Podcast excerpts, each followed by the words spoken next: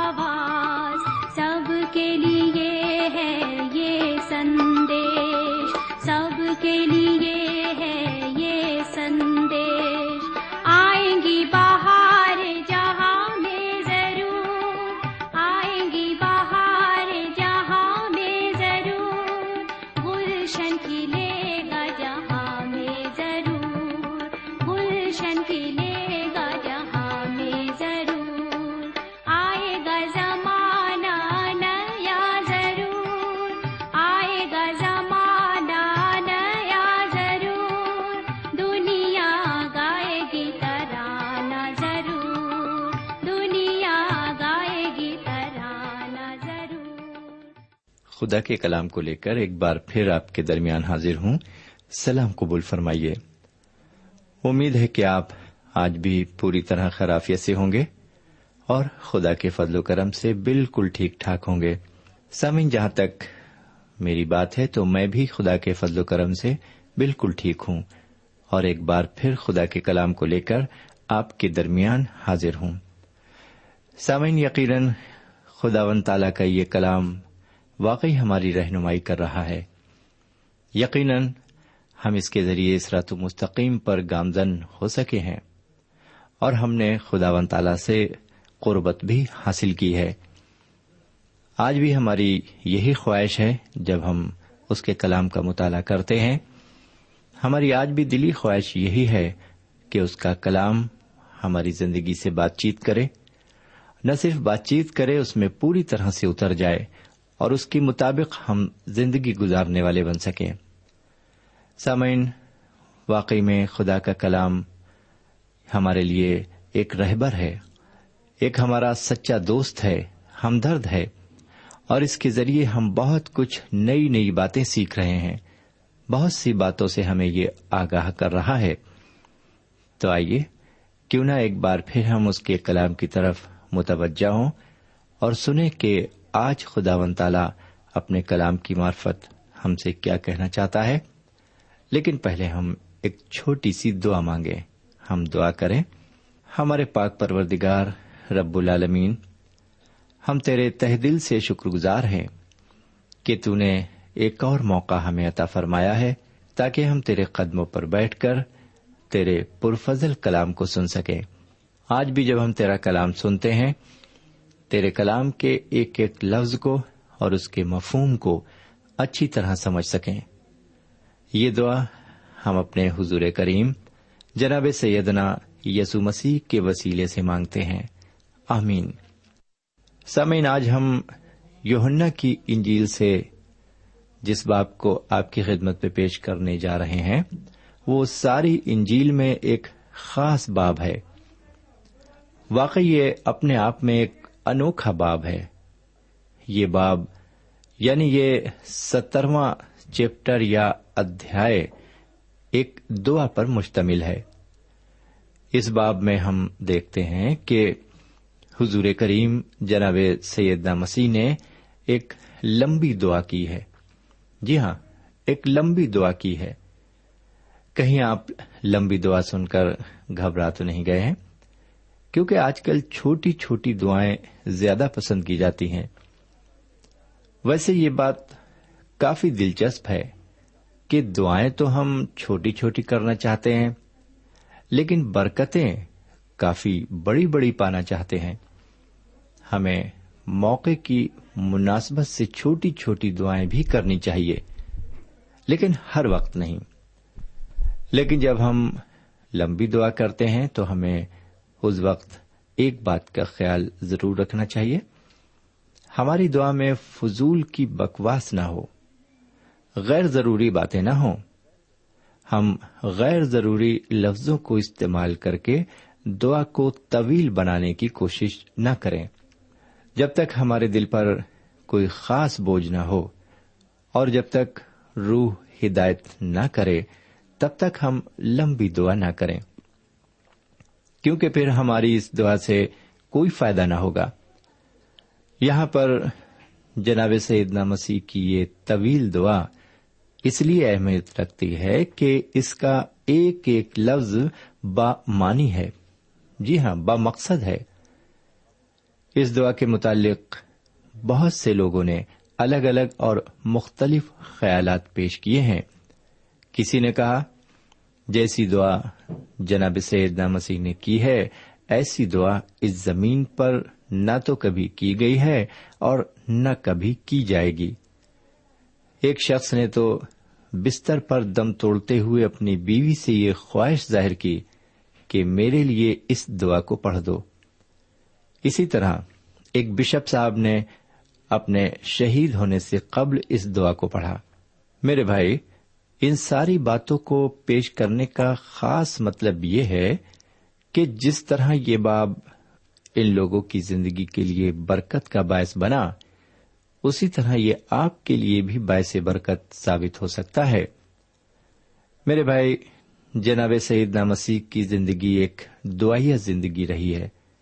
وہ ہمارے شافی ہیں۔ وہ دعا کے ذریعے ہماری شفات کرتے ہیں۔ ہو سکتا ہے آج ہم دعا کرنا بھول گئے ہوں، لیکن وہ نہیں بھولے ہیں۔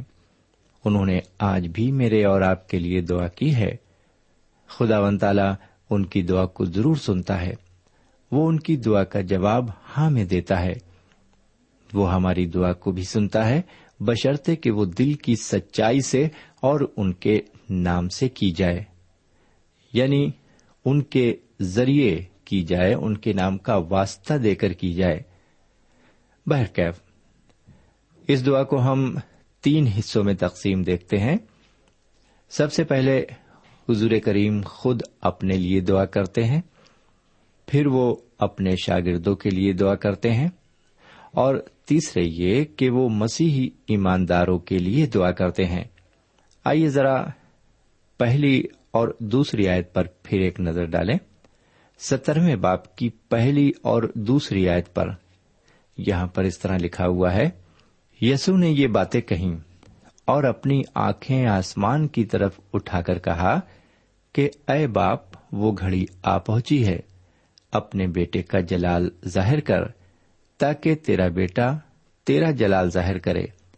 چنانچہ تو نے اسے ہر بشر پر اختیار دیا ہے تاکہ جنہیں تو نے اسے بخشا ہے، ان سب کو وہ ہمیشہ کی زندگی دے۔ میرے بھائی، ان دو آیتوں میں سب سے پہلے ہم یہ دیکھتے ہیں کہ جناب سید مسیح خدا کا جلال ظاہر کرنے کے لیے دعا کر رہے ہیں۔ جی ہاں وہ خدا کا جلال ظاہر کرنے کے لیے دعا کر رہے ہیں۔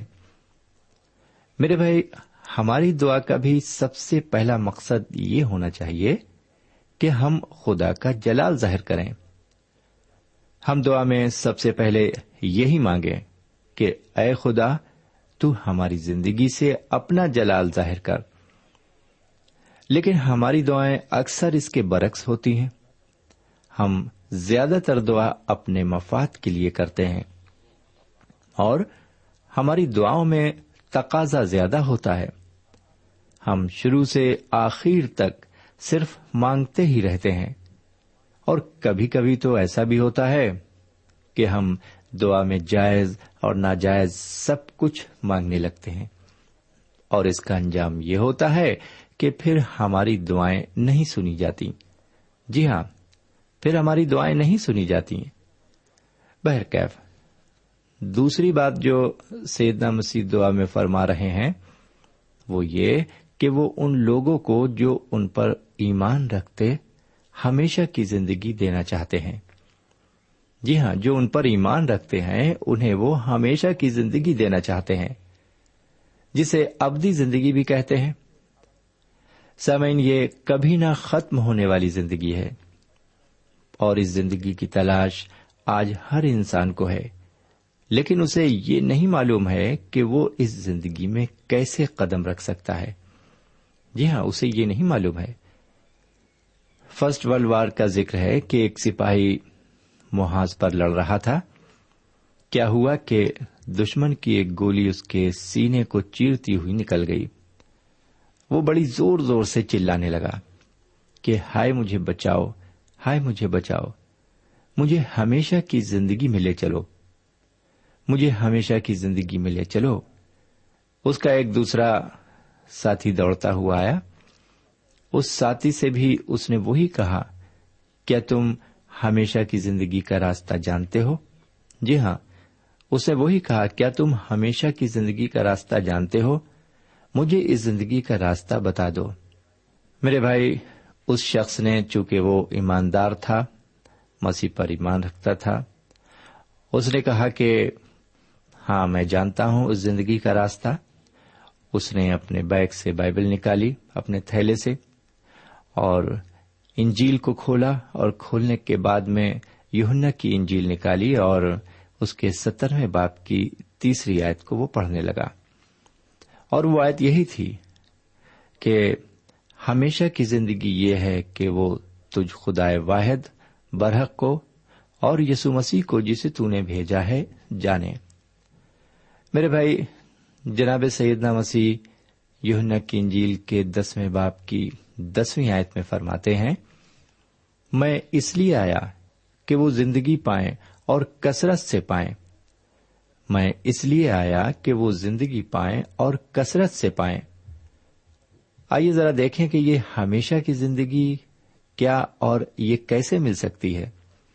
جی ہاں یہ کیا ہے اور یہ کیسے مل سکتی ہے۔ تیسری آیت میں لکھا ہوا ہے، ہمیشہ کی زندگی یہ ہے کہ وہ تجھ خدا واحد اور برحق کو اور یسو مسیح کو جسے تو نے بھیجا ہے، جانے۔ سمن یہ ہے ہمیشہ کی زندگی۔ جی ہاں میرے بھائی، یہی ہے ہمیشہ کی زندگی۔ ہمیشہ کی زندگی کا دار و مدار جس چیز پر ہے، وہ ہے خدا کو جاننا۔ ہم کچھ دیر یہیں پر رکیں اور غور کریں کہ کیا واقعی ہم خدا کو اور جناب سیدنا مسیح کو جانتے ہیں۔ جی ہاں میرے بھائی، جاننا ہی ہمیشہ کی زندگی ہے۔ بہت سے لوگ یہ دعوی کرتے ہیں کہ میں مسیح پر ایمان رکھتا ہوں، مسیح کے پیچھے چلتا ہوں، ان کا پیروکار ہوں۔ لیکن کیا واقعی میں وہ انہیں جانتے بھی ہیں؟ میرے بھائی، جب ہم کسی شخص کو جانتے ہیں اور پھر ہم اس کی پیروی کرتے ہیں، تو واقعی میں ہم دل سے کرتے ہیں۔ لیکن جب ہم کسی شخص کو جانتے نہیں ہیں اور پھر ہم اس کی پیروی کرنا چاہتے ہیں، تو ہمارے سامنے بہت سی دقتیں پیش آتی ہیں اور پھر وہ کام دل سے نہیں ہوتا ہے۔ بہرکیف، آگے چوتھی آیت میں وہ فرماتے ہیں، وہ کہتے ہیں، جو کام تو نے مجھے کرنے کو دیا تھا، اس کو تمام کر کے میں نے زمین پر تیرا جلال ظاہر کیا۔ حضور کریم جناب سیدنا یسو مسیح دنیا میں اسی لیے تشریف لائے تھے۔ کہ وہ خدا کا جلال ظاہر کریں اور وہ یہاں پر دعا میں اس بات کو دہراتے ہیں کہ میں نے تیرا جلال ظاہر کیا۔ پھر آگے چھٹی آیت میں وہ فرماتے ہیں، لکھا ہوا ہے، میں نے تیرے نام کو ان آدمیوں پر ظاہر کیا جنہیں تو نے دنیا میں مجھے دیا۔ وہ تیرے تھے اور تو نے انہیں مجھے دیا اور انہوں نے تیرے کلام پر عمل کیا ہے۔ بار پھر سنیں، میں نے تیرے نام کو ان آدمیوں پر ظاہر کیا جنہیں تو نے دنیا میں سے مجھے دیا۔ وہ تیرے تھے اور تو نے انہیں مجھے دیا اور انہوں نے تیرے کلام پر عمل کیا ہے۔ میرے بھائی، یہاں پر چھٹی آیت میں وہ کہتے ہیں، پھر اس بات کو کہتے ہیں کہ جنہیں تو نے دنیا میں سے مجھے دیا۔ وہ تیرے تھے اور تو نے انہیں مجھے دیا اور انہوں نے تیرے کلام پر عمل کیا ہے۔ حضور کریم نے خدا و تعالی کے کلام کو لوگوں کے دلوں میں ڈالا اور اس طرح سے ڈالا کہ لوگ اس کلام پر عمل کریں، لوگ اس کلام کی پیروی کریں، لوگ اس کلام پر ایمان لائیں اور جانتے ہیں وہ کلام کیا ہے، وہ کلام ہے ہمارے حضور کریم جناب سیدنا یسو مسیح۔ جی ہاں وہ کلمت اللہ ہیں کلمت من اللہ ہیں۔ اب آٹھویں آیت کو بھی ذرا سن لیجیے یہاں لکھا ہوا ہے، کیونکہ جو کلام تو نے مجھے پہنچایا، وہ میں نے ان کو پہنچا دیا، اور انہوں نے اس کو قبول کیا، اور سچ جان لیا کہ میں تیری طرف سے نکلا ہوں، اور وہ ایمان لائے کہ تو ہی نے مجھے بھیجا۔ میرے بھائی، جو کلام خدا نے جناب سیدہ مسیح کو دیا، انہوں نے اس کلام کو لوگوں تک پہنچایا اور اس طرح سے پہنچایا۔ کہ انہوں نے اس کلام کو قبول کیا یعنی سیدنا مسیح کو قبول کیا اور یہ سچ جان لیا کہ خدا نے ہی انہیں بھیجا ہے اور وہ جناب سیدنا مسیح پر ایمان لائے۔ آئیے آگے بڑھتے ہیں۔ آگے نوی آیت میں لکھا ہوا ہے، میں ان کے لیے درخواست کرتا ہوں۔ میں دنیا کے لیے درخواست نہیں کرتا، بلکہ ان کے لیے جنہیں تو نے مجھے دیا ہے، کیونکہ وہ تیرے ہیں۔ پھر سنیں میں ان کے لیے درخواست کرتا ہوں، میں دنیا کے لیے درخواست نہیں کرتا، بلکہ ان کے لیے جنہیں تو نے مجھے دیا ہے، کیونکہ وہ تیرے ہیں۔ میرے بھائی، واقعی یہ نوی آیت ایک حیرت انگیز آیت ہے۔ یہ بات بالکل سچ ہے کہ حضور کریم ساری دنیا کے لیے دعا نہیں کرتے۔ ان کی دعا صرف ان کے لیے ہے جو ان پر ایمان رکھتے ہیں۔ اور جنہوں نے انہیں اپنا شخصی نجات دہندہ قبول کر لیا ہے۔ آگے گیارہویں آیت میں وہ ایک اور خاص بات دعا میں فرماتے ہیں۔ وہ یہ کہ میں آگے کو دنیا میں نہ ہوں گا، مگر یہ دنیا میں ہیں، اور میں تیرے پاس آتا ہوں۔ اے قدوس باپ، اپنے اس نام کے وسیلے سے جو تو نے مجھے بخشا ہے، ان کی حفاظت کر، تاکہ وہ ہماری طرح ایک ہوں۔ سامعین عیسائیت میں دو خاص باتیں اور فرمائی گئی ہیں۔ پہلی بات تو حضور کریم یہ فرماتے ہیں کہ ان کی حفاظت کر۔ واقعی سیدہ مسیح اپنے ہواریوں اور امتیوں کی سلامتی کے کتنے خیر خواہ ہیں۔ جی ہاں میرے بھائی، واقعی وہ کتنے خیر خواہ ہیں۔ انہیں ہماری حفاظت کی بے حد فکر ہے۔ وہ ہمارا ایک بال بھی بیکا ہونے دینا نہیں چاہتے۔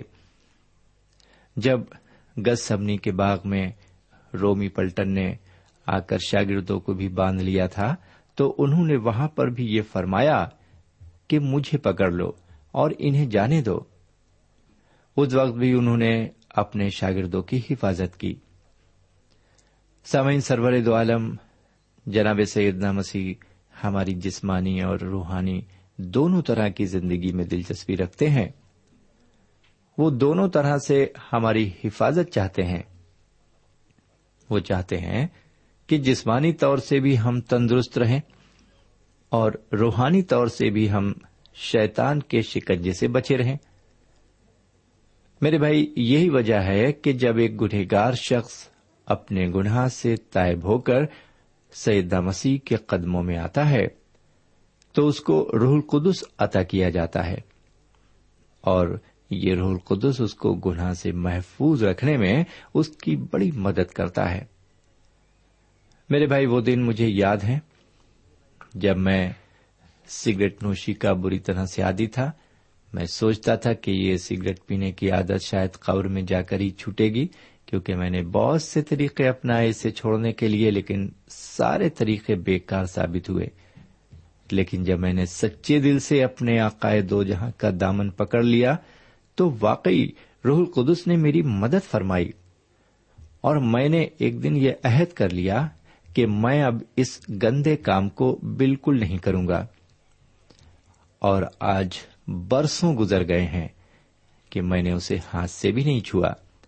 سچ مچ سیدنا مسیح ہماری حفاظت کے سچے خیر خواہ ہیں۔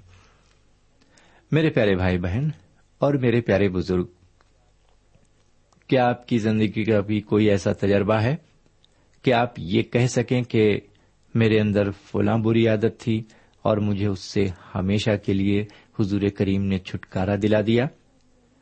اگر آپ کا کوئی ایسا تجربہ نہیں ہے، تو اب تجربہ کر کے دیکھ لیجیے سامعین، آپ کو معلوم ہو کہ بڑے بڑے ڈریگ ایڈٹ اور نشے بازوں کی یہ گواہی ہے کہ جناب سیدنا مسیح نے ان کی زندگی بدل دی۔ جی ہاں ان کی یہ گواہی ہے۔ مفہوم یہ کہ آپ گناہ کے کسی بھی شکنجے میں کیوں نہ جکڑے ہوں۔ وہ اس شکنجے سے آپ کو رہا کر سکتے ہیں۔ بشرطے کہ آپ سچے دل سے ان کا دامن تھام لیں، کیونکہ وہ کسی اور کے لیے خدا سے حفاظت کی درخواست نہیں کرتے۔ وہ انہیں کی حفاظت چاہتے ہیں جو ان کے اپنے ہیں اور ان سے پیار کرتے ہیں۔ بہرکیف، اب آگے بڑھتے ہیں۔ سامن ابھی جو گیارہویں آیت میں نے پڑھی، اس میں جو دوسری خاص بات ہمیں ملتی ہے وہ یہ کہ وہ ہماری طرح ایک ہوں۔ سیدنا مسیح فرماتے ہیں کہ جس طرح وہ اور خدا ایک ہیں، اسی طرح ان کے امتی بھی ایک دل ہوں۔ یعنی حضور کریم مسیح مومنین کی یگانگت کے لیے دعا فرما رہے ہیں۔ لیکن افسوس، آج جب ہم اپنے معاشرے پر نظر ڈالتے ہیں، تو ہمیں بہت سے فرقے نظر آتے ہیں۔ اور ہر فرقہ یہ کہتا ہوا نظر آتا ہے کہ اگر سچائی ہے تو صرف ہمارے اندر اور ہم ہی لوگ مسیح کی سچی کلیسیاں ہیں۔ میرے بھائی، اگر بات یہیں تک ہی محدود رہتی تو پھر بھی شکر تھا۔ لیکن بات بہت آگے بڑھ گئی ہے۔ سارے فرقے کچھ اپنے اپنے اصول بنا کر اپنے ہی دائرے میں محدود ہو گئے ہیں اور ایک دوسرے سے بےحد نفرت بھی کرنے لگے ہیں۔ جناب سیدنا مسیح نے فرمایا کہ ہم ایک ہوں، لیکن ہم ایک دوسرے کے مخالف ہیں۔ اور حیرت کی بات ایک اور ہے، وہ یہ کہ الگ الگ فرقوں میں بڑھ جانے کے بعد بھی ہم اپنے فرقے میں بھی ایک نہیں ہیں۔ لیکن میرے بھائی بہن، آپ کو اور مجھے یہ ہمیشہ یاد رہے کہ سیدنا مسیح نے یہ فرمایا ہے کہ ایک ہی گلہ ہوگا اور ایک ہی چرواہا۔ بہرکیف تیرہویں آیت میں لکھا ہوا ہے، لیکن اب میں تیرے پاس آتا ہوں اور یہ باتیں دنیا میں کہتا ہوں تاکہ میری خوشی انہیں پوری پوری حاصل ہو۔ میرے بھائی اس آیت سے یہ ظاہر ہوتا ہے کہ سرور دو عالم اس دنیا میں خوشی دیکھنا چاہتے ہیں۔ وہ چاہتے ہیں کہ ہماری زندگی خوشی سے لبریز ہو جائے۔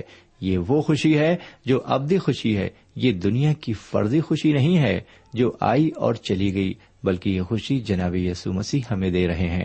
میرے بھائی بہن، تو آئیے ہم بھی اس خوشی کو حاصل کریں اور ان کی اس دعا میں شریک ہوں اور آمین کہتے ہوئے اس مجلس سے رخصت ہوں۔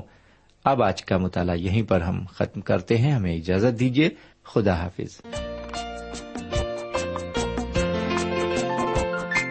سامعین، ابھی آپ نے یوہنا کی انجیل سے خدا کے کلام کا مطالعہ کیا۔ ہمیں یقین ہے اس مطالعے سے آپ کو روحانی فیض حاصل ہوا ہوگا۔ ہم چاہتے ہیں کہ اس مطالعے سے متعلق آپ اپنی رائے ہمیں ضرور لکھیں۔ ہم آپ کے خط کا انتظار کریں گے۔ خدا حافظ، ہمارا پتا ہے پروگرام نور ال post box number one five seven five Sialkot Pakistan. پتا ایک بار پھر سن لیں۔ پروگرام نور ال پوسٹ باکس نمبر ایک پانچ سات پانچ سیال کوٹ پاکستان۔ اب آپ ہم سے ٹیلی فون اور ای میل سے بھی رابطہ قائم کر سکتے ہیں۔ ہمارا ٹیلی فون نمبر ہے nine two three four four six four zero four five seven eight. نو دو تین چار چار چھ چار صفر چار پانچ سات آٹھ ہمارا ای میل پتا ہے N A E M three nine four nine eight Hotmail dot com N A E M three nine four nine eight Hotmail dot com ہمارے پروگرام کا وقت اب یہیں اختتام پذیر ہوتا ہے اگلے پروگرام تک کے لیے ہمیں اجازت دیں۔ خدا حافظ۔